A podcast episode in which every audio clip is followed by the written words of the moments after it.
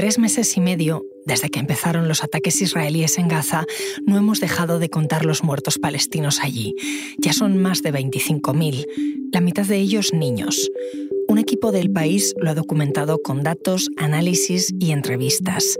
En audio hemos mirado a los supervivientes y entre ellos a los jóvenes, porque son la mayor parte de la población de la Franja y aunque muchos lo han perdido todo, son quienes se encargan de buscar baterías, comida y agua para el resto. Soy Ana Fuentes. Hoy en El País, Abed Mustafa, sobrevivir en Gaza con 24 años.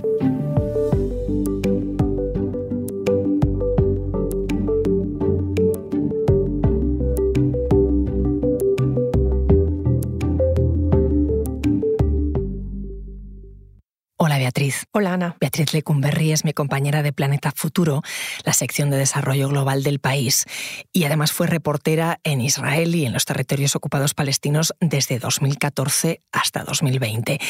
Te he llamado porque eres una de las que ha participado en el especial del periódico sobre la Franja de Gaza.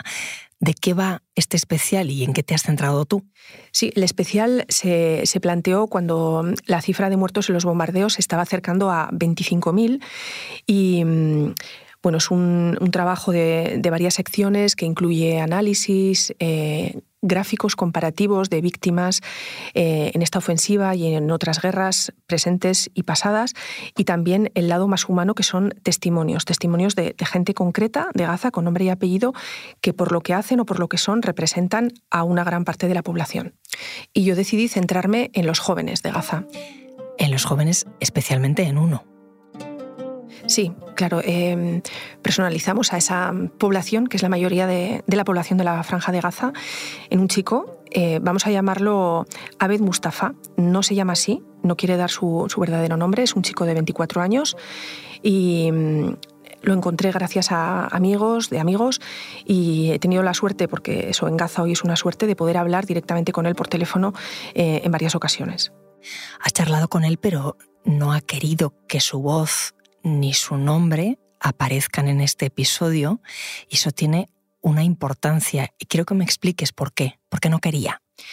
Porque tiene miedo, básicamente. Miedo a que se le identifique, miedo a Israel, pero miedo también a los propios gazatíes, a que su comunidad le identifique. Porque bueno, ha sido una entrevista bastante personal, donde él da opiniones pues bastante claras sobre política, por ejemplo, y en Gaza, aunque pueda parecer un poco extraño porque son 2 millones de personas, pues la gente se conoce, los clanes, entonces si diera su verdadero apellido, pues se le identificaría fácilmente. ¿Por qué elegiste a Abed Mustafa? Mira, lo elegí. Su historia aparentemente puede ser una historia ordinaria, pero lo elegí porque representa a una gran parte de la población de Gaza. En este momento, más del 60% de los gazatíes tienen menos de 25 años, como él. Él es licenciado universitario, como buena parte de los jóvenes de su edad. Habla súper bien inglés, pese a no haber salido nunca de la Franja de Gaza, de este pequeño territorio de 365 kilómetros cuadrados, como gran parte de su generación, que tampoco ha salido. Está desempleado pese a su formación, porque en Gaza no hay trabajo para los jóvenes. Más de un 65% de la gente de menos de 25 años está desempleada. Y también lo he elegido pues porque ha perdido gente, como la mayoría de la población de Gaza. Él concretamente ha perdido a un tío muy querido que lo bombardearon su casa y murió junto a 8 personas de la misma familia. Ha perdido amigos cercanos, ha perdido a compañeros de la universidad. ¿Cómo es su día a día con esto que me estás contando? Pues mira, los jóvenes también en este momento en Gaza tienen muchas tareas, porque como no son niños y no son viejos, les tocan trabajos esenciales para la supervivencia de todo el clan, como buscar agua, buscar comida, buscar dinero, así puede ser, cargar los móviles. Entonces, bueno, este chico está viviendo en este momento en Rafah, en el sur, en el extremo sur, en la frontera con Egipto, en casa de su abuelo. Entonces, él me decía, era algo muy importante en nuestras conversaciones, que lo primero que hace cuando se levanta es mirar al cielo, a ver si hace bueno. Porque si hace bueno, hay sol, y eso significa que tiene unos amigos con unos paneles solares que le van a cargar la batería del móvil gratis. Y eso es esencial para su supervivencia, más que comer. O sea, él necesita ese móvil con batería, porque así sabe lo que está pasando, se comunica con gente que no está con él y sobre todo me decía, es que eso me permite no volverme loco.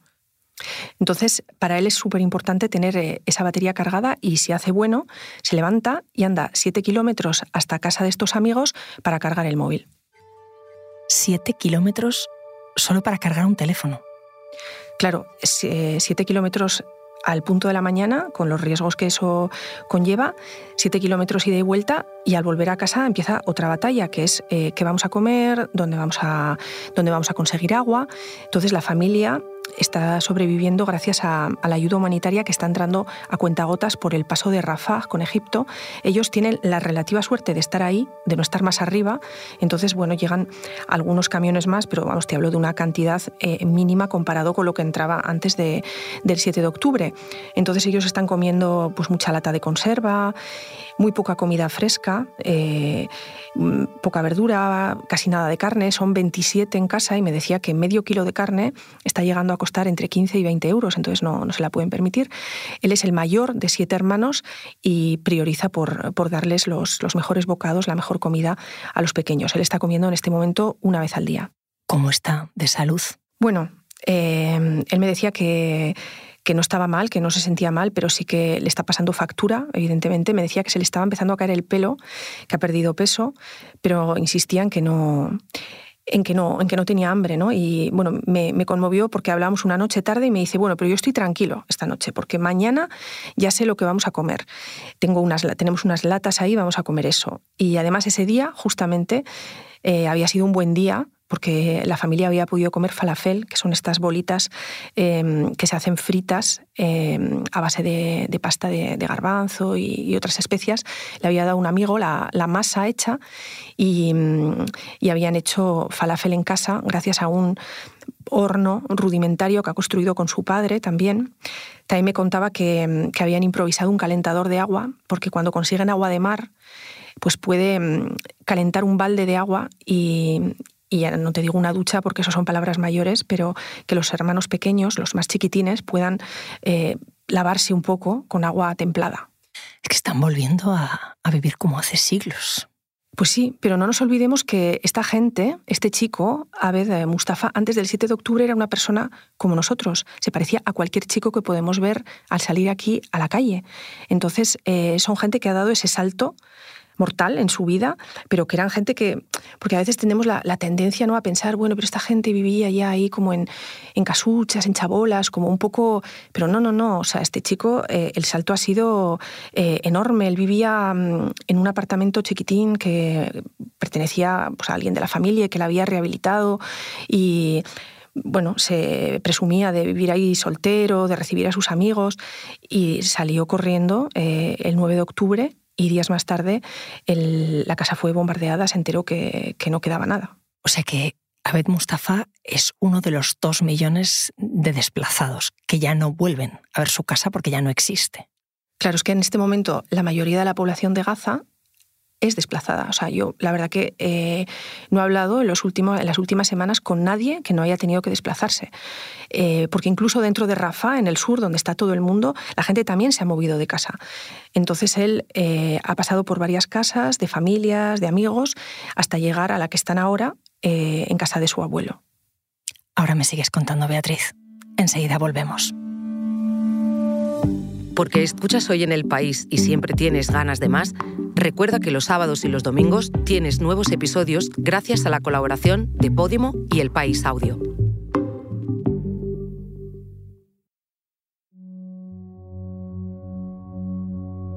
Me estabas contando la historia de Abed Mustafa, que tiene 24 años y es uno de los jóvenes supervivientes en la Franja de Gaza, en la que recordamos han muerto ya por los ataques israelíes 25.000 personas.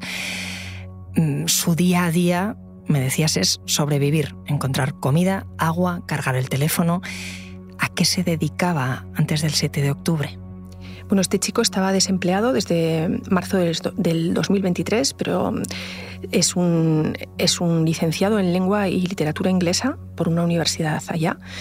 y había trabajado para organizaciones palestinas, extranjeras, como consultor, encargado de proyectos, traductor, justamente por hablar también inglés, pero lleva meses sin trabajar. Era un joven sano, un joven formado, al que se le han cortado todas las perspectivas de futuro, entiendo. Claro, como la mayoría de la gente. De todas maneras, Ana, cuando hablamos de los jóvenes de Gaza y de los no tan jóvenes, esas alas, por supuesto, se cortan de cuajo el 7 de octubre, pero no olvidemos que las posibilidades truncadas de los jóvenes de Gaza y su aislamiento empezó mucho antes. Gaza lleva desde el 2007 sometida a un bloqueo, lleva aislada del resto de los territorios palestinos y del mundo. Desde que Hamás tomó el poder allá, pues Israel cerró las fronteras y Egipto también. Entonces han vivido varias guerras, son personas que llegan ya traumatizadas, empobrecidas, miserables, aisladas al 7 de octubre. Por ejemplo, este chico no ha conocido la Gaza que conocieron sus padres. O sea, este aislamiento de Gaza no es tan viejo, es bastante reciente. Antes la gente de Gaza salía a trabajar a Israel, podían salir a Ramala, a reuniones o a estudiar, volver el fin de semana a casa de sus padres. En fin, aparecen, que te estoy contando algo de otro planeta, pero esto ocurría hace no tanto tiempo. O sea, en el año 2000, 2002, 2003, incluso había israelíes de los pueblos cercanos que iban a Gaza también a comerciar y viceversa. O sea, no hace tanto tiempo. Tú conoces muy bien Gaza, no hay muchos reporteros que hayan estado allí tanto y que hayan hablado tanto con la gente. ¿Cuántas guerras ha vivido un joven como Abed Mustafa a día de hoy? Bueno, si este chico nació en el año 2000, ha vivido 5 grandes guerras u ofensivas israelíes. No cuento ahí, por ejemplo, las marchas del retorno, las grandes manifestaciones en la frontera con Israel, que también dejaron un saldo importante de heridos, de amputados y de víctimas y un trauma en la población. Este chico tenía 7 años cuando Hamás, el movimiento islamista palestino, toma el poder de facto en Gaza y la franja se cierra por el bloqueo israelí. Y desde ese momento, por entenderlo, ya no puede salir. Claro, desde que entra en vigor el bloqueo israelí, nada ni nadie entra y sale de Gaza sin permiso. Y sobre todo si eres joven, porque a veces para las personas mayores de 45 años hay unas reglas un poco más flexibles de parte de Israel. Entonces Gaza limita al norte con Israel. Por esa frontera, transitando por territorio israelí, solo salían enfermos, trabajadores humanitarios y en los últimos tiempos trabajadores contados. Y por el sur, hacia Egipto, pues se necesita un visado, un permiso, dinero. Es una frontera que ha estado cerrada mucho tiempo en los últimos años y es muy normal que un joven como él no haya salido nunca. Él, por ejemplo, me decía que había pedido becas, ¿no? Y yo le decía, ¿a dónde? Y se reía, me decía, ¿cómo que a dónde? A donde sea. Me hubiera ido a donde sea. O sea, los palestinos no decidimos dónde vamos. Pedimos y allá donde nos dan esa beca, vamos. Antes decías que Abed Mustafa tenía que cargar el móvil para saber cómo están los suyos, pero también para informarse, porque si no se vuelve loco. ¿Y cómo consiguen informarse en un territorio que está bloqueado, que está cerrado? Claro, este chico pertenece a una generación que ve el mundo a través de las pantallas de los móviles, ¿no? Participan en el mundo así, en un mundo que no conocen y a través de las redes sociales, ¿no? Esta juventud de Gaza son adictos a Instagram, a Facebook. Es súper importante para ellos, por ejemplo, tener amigos virtuales en Madrid, en Londres, en Nueva York. En cuanto te conocen, te piden amistad por las redes sociales. Para ellos es súper importante, ¿no? Hay gente en Gaza que te describe perfectamente la Plaza Mayor de Madrid y nunca ha puesto un pie. Entonces, en Gaza tampoco hay 5G, justamente por el bloqueo, y dependen de los wifis de los lugares, ¿no? Pero tú podías entrar en un café en Gaza y todo el mundo toc, toc, toc, toc, con los móviles, aquí en Madrid un poco también, pero allá especialmente, ¿no? Pero son gente que está al día de todo.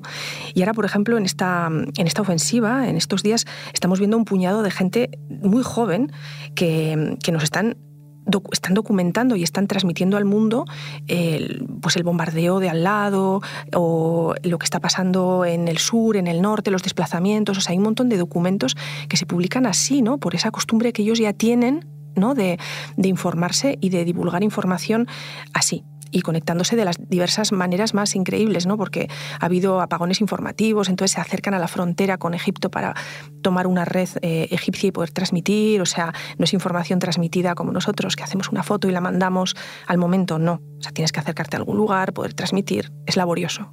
I don't know where are you telling me from Europe, America, Australia, you're Asian, Africa, you're Arab, I don't know. Bueno, esta chica se llama Bisan, es una de las periodistas gazatíes de las que hablábamos antes, y es un vídeo en directo que publicó en Instagram hace unos días. Se oye todo el rato como un zumbido, ¿no?, mientras habla. Sí, esa es la banda sonora de Gaza en estas semanas. Ese es el zumbido de un dron o de israelí. ¿Y qué cuenta? ¿Cómo es su día a día? ¿Va transmitiendo? Bueno, en este vídeo, que realmente es conmovedor, la chica aparece llorando, es por la noche, entonces tiene miedo, está asustada, entonces es un mensaje que manda a Europa, a Estados Unidos. Dice, o sea, como que, ¿qué queréis que hagamos? Tengo mucho miedo, como haced algo para esto, ¿no? Ha habido muchos mensajes de ese tipo, ¿no? De, si este es mi último vídeo, quiero que sepáis que son desoladores esos vídeos, ¿no? Y esta chica la vemos con el casco, con el chaleco, está protegiéndose de algo y está hablando, pues eso, de la juventud de Gaza, como, ¿qué queréis que hagamos? ¿Qué esperáis de nosotros? Ayudadnos. Es tremendo. Abed Mustafa tampoco quiso hablar en público ni dar su nombre, como decíamos, por ese miedo. Pero contigo hablo de política. Sí, hablamos de política, pero justamente para subrayarme que es totalmente apolítico. Yo creo que en esto él también representa a gran parte de la población de Gaza, que está mayoritariamente harta de todos sus gobernantes, de Hamas, en este caso él, de Hamas por su ideología, de la autoridad palestina porque siente que les ha abandonado totalmente. Entonces, Abed Mustafa es un civil puro, o sea, representa a la mayoría de la población de Gaza también en eso, porque no ha empuñado un arma en su vida, es un chaval normal, pero vive en Gaza. Entonces eso significa que, claro, Hamas en Gaza tiene toda una estructura de gobierno y una estructura militar que es la que genera problemas a Israel y al resto del mundo.